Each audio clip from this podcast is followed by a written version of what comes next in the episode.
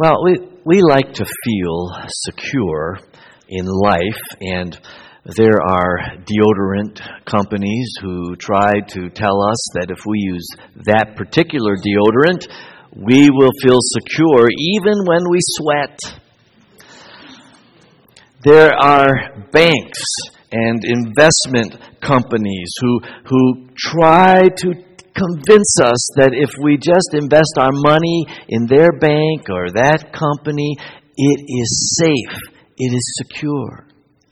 There are child care facilities who seek to assure parents that if they bring their children there, their children are secure, their children are safe.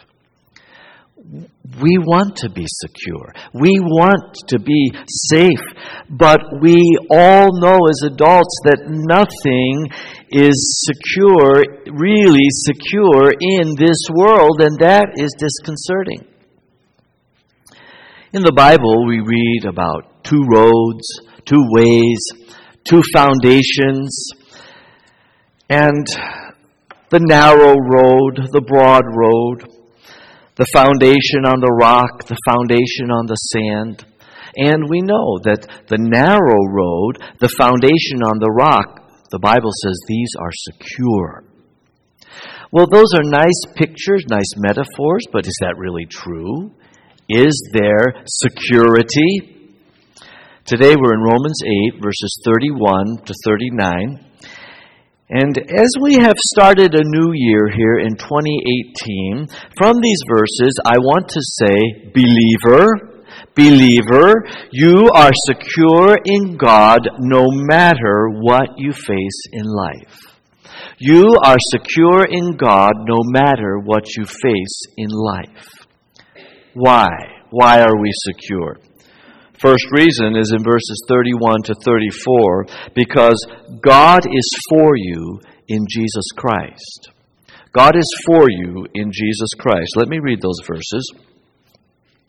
What then shall we say to these things? If God is for us, who can be against us? He who did not spare his own son, but gave him up for us all, how will he not also with him graciously give us all things? Who shall bring any charge against God's elect? It is God who justifies. Who is to condemn? Christ Jesus is the one who died. More than that, who was raised, who is at the right hand of God, who indeed is interceding for us.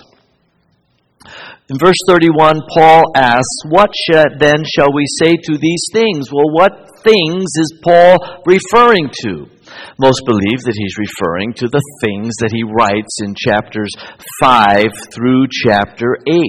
And in chapter 5 through chapter 8, there are many amazing gifts that God bestows to the believer.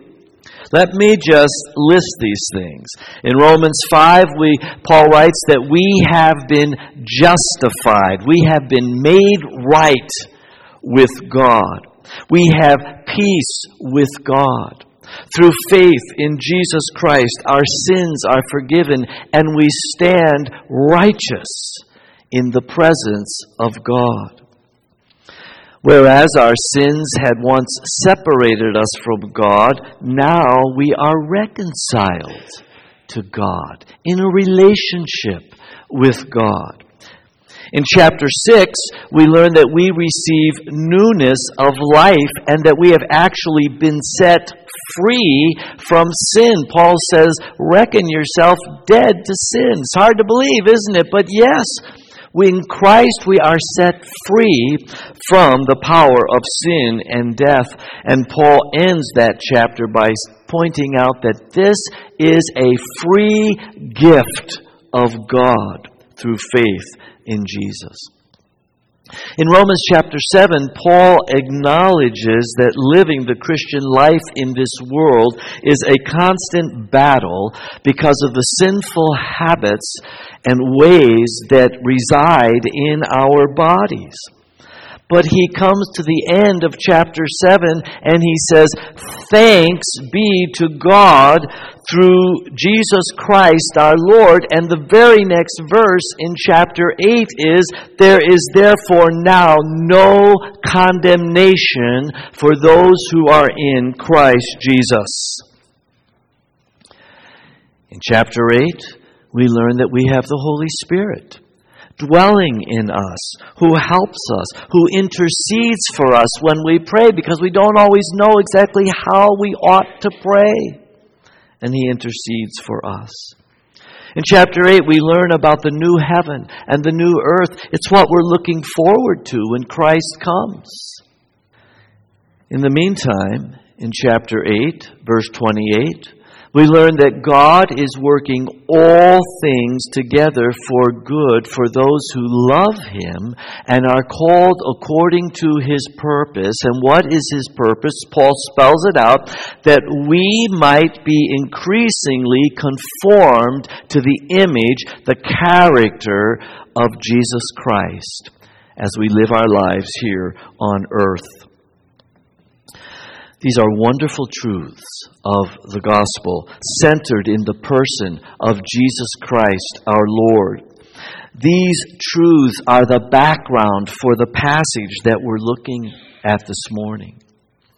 In light of all that God has done and, and that God is doing through Christ, Paul says, if God is for you, who can be against us? If God is for us, who can be against us? In verse 32, Paul says, Look, if God has already given us his only Son, how will he not also, with his Son, graciously give us all things? Jesus Christ is God's greatest gift, and all the rest of it comes in Christ. What is all the rest of it? Well, it is our present life in Christ. It is our assurance that God is working all things together for good, for our good. And it is the assurance that there is going to be a new heaven and a new earth. There is inheritance being stored up, waiting for us who know Christ. In sending Jesus Christ, God is saying yes to you. Yes to you. Yes to you. In verses 33 and 34, Paul imagines someone charging us with wrongdoing and, and condemning us, but he quickly reminds us it is God who justifies. It is Jesus Christ who died for us, and he is interceding for us. These ideas come out of Isaiah 50, verses 8 and 9. Let me just read those verses. He who vindicates me is near. Who then will bring charges against me? Let us face each other. Who is my accuser? Let him confront me. It is the sovereign Lord who helps me.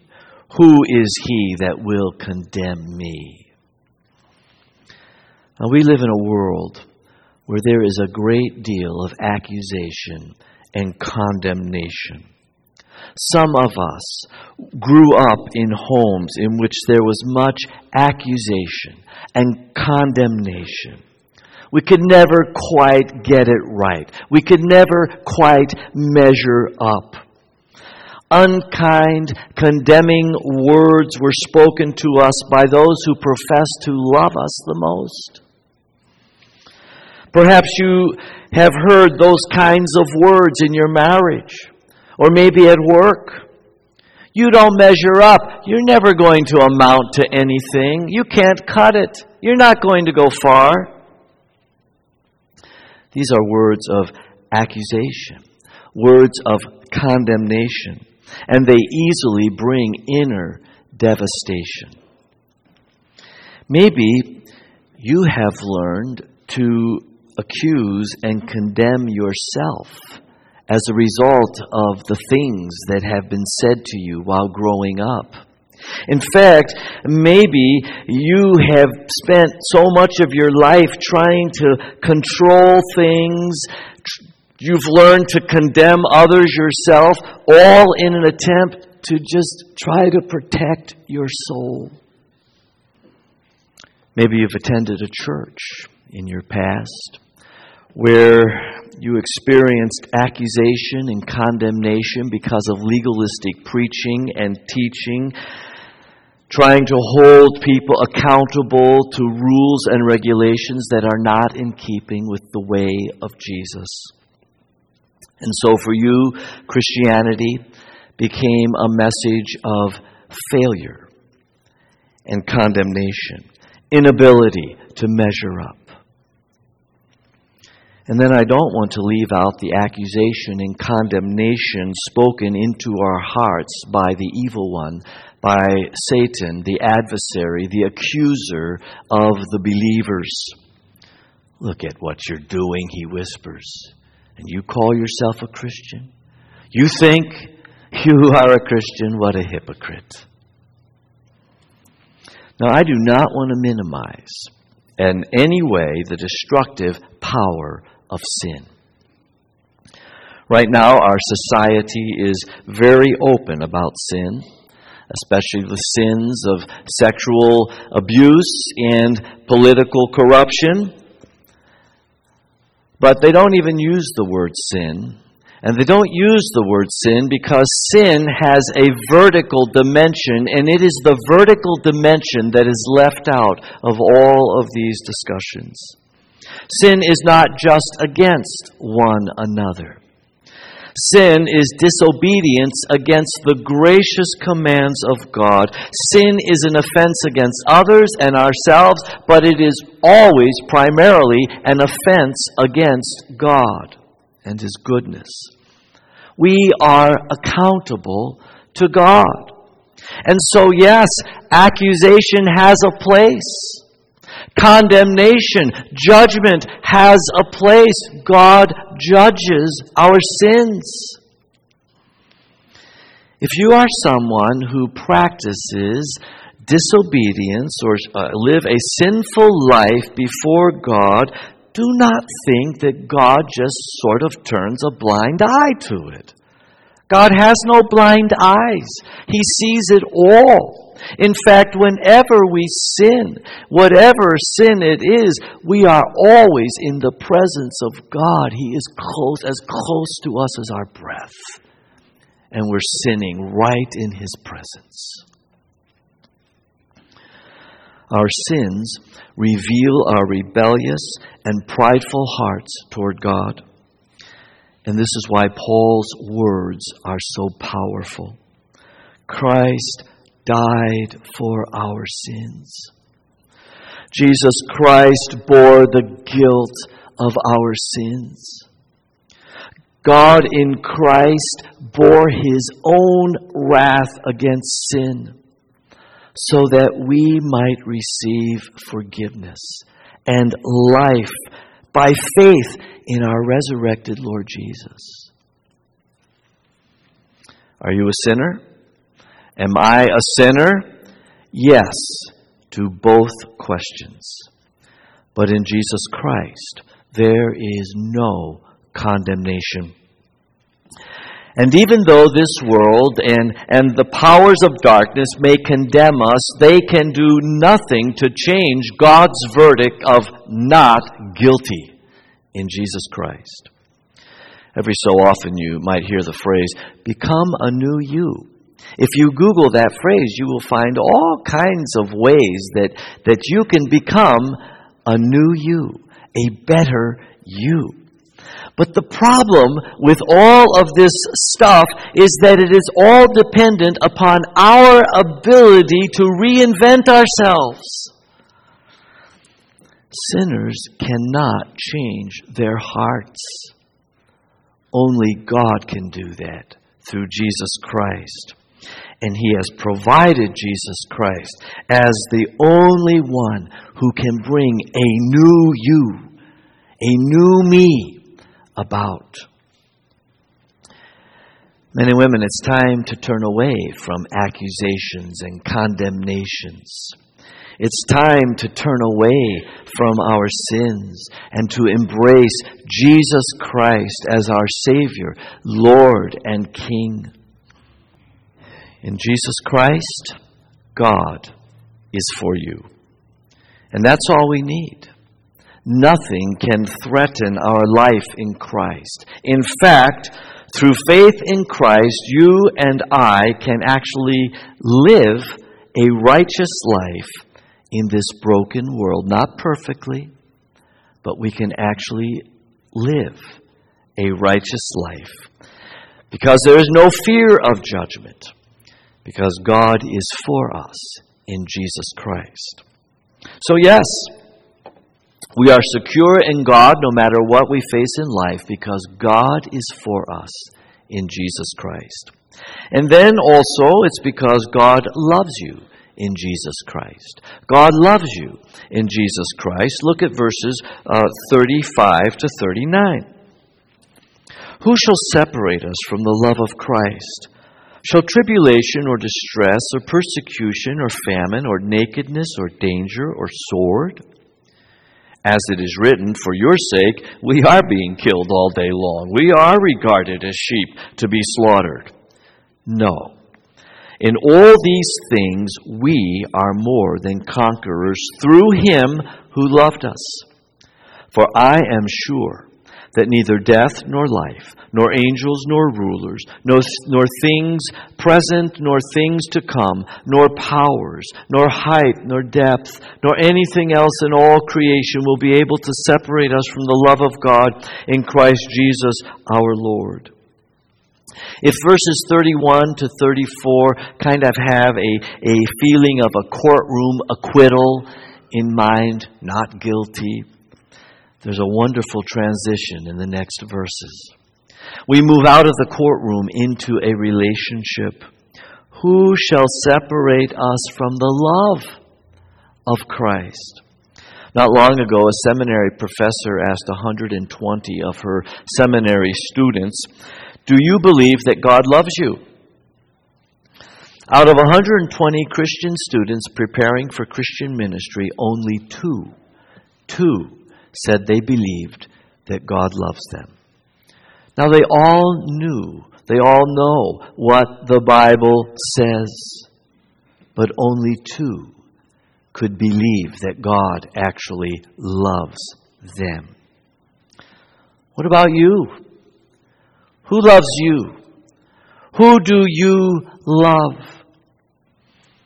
This is a big world, and in the bigness of this world, we value those who actually love us.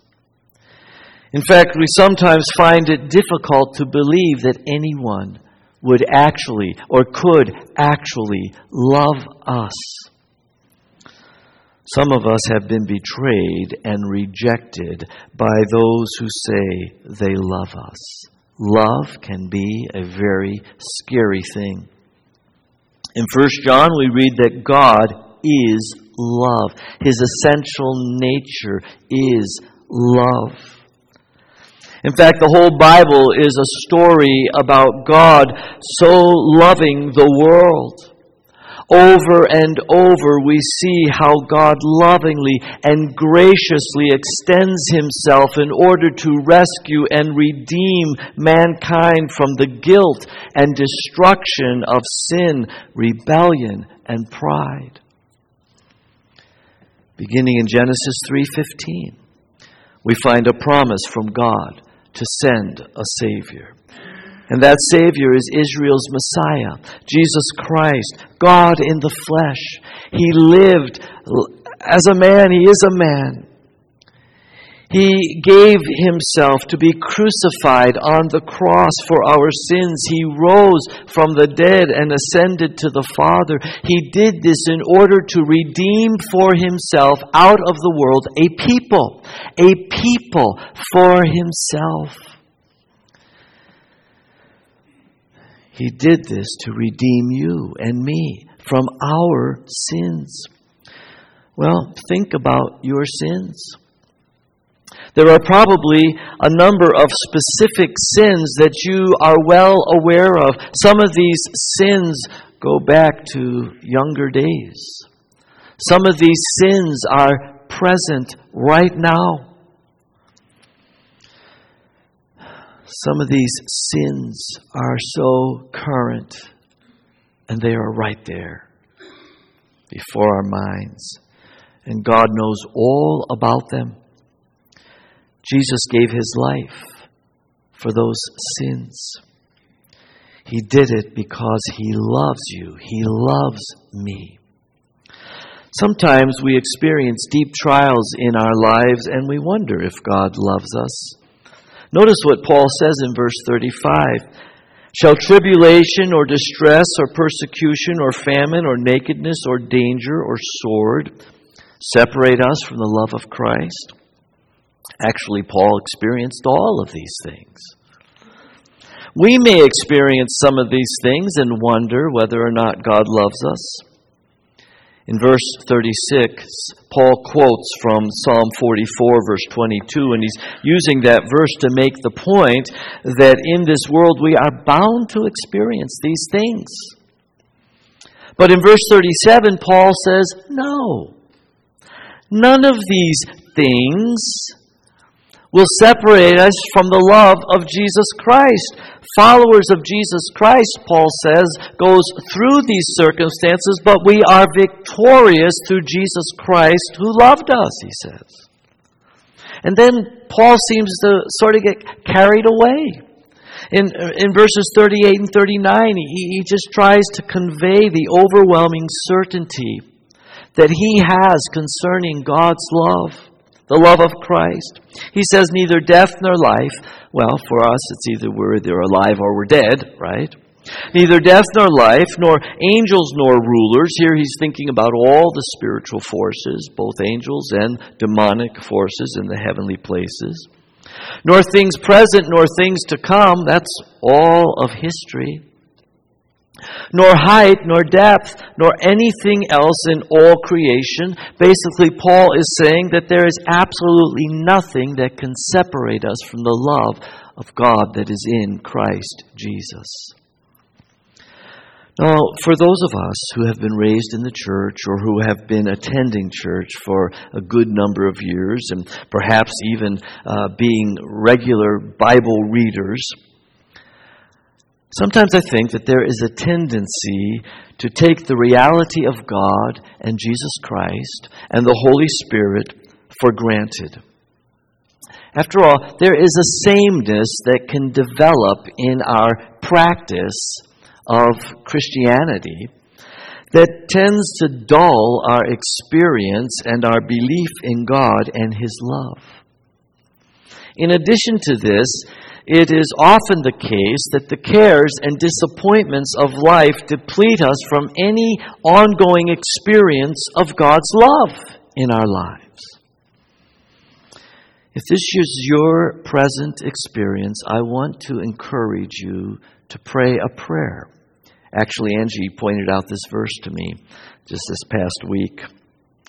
In 2 Thessalonians 3, verse 5, Paul prays, May the Lord direct your hearts into God's love and Christ's perseverance.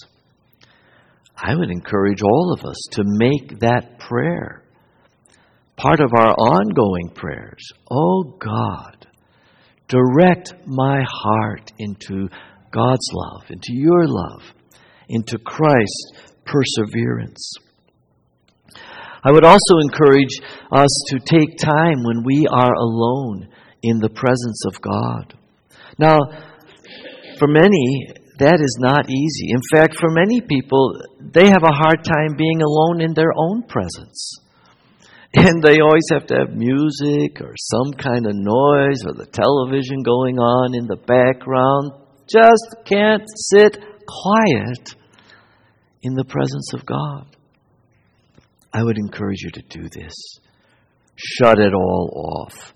Put your phone away. And just sit. Just sit in quietness. In your heart and your mind, you are praying, Oh Lord, direct me into God's love and Christ's perseverance.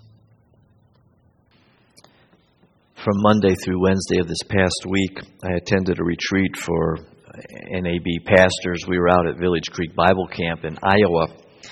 And the purpose was to have solitude and silence in the presence of the Lord. Well, when you get pastors together, uh, solitude and silence is pretty difficult to find because there's just so much to talk about.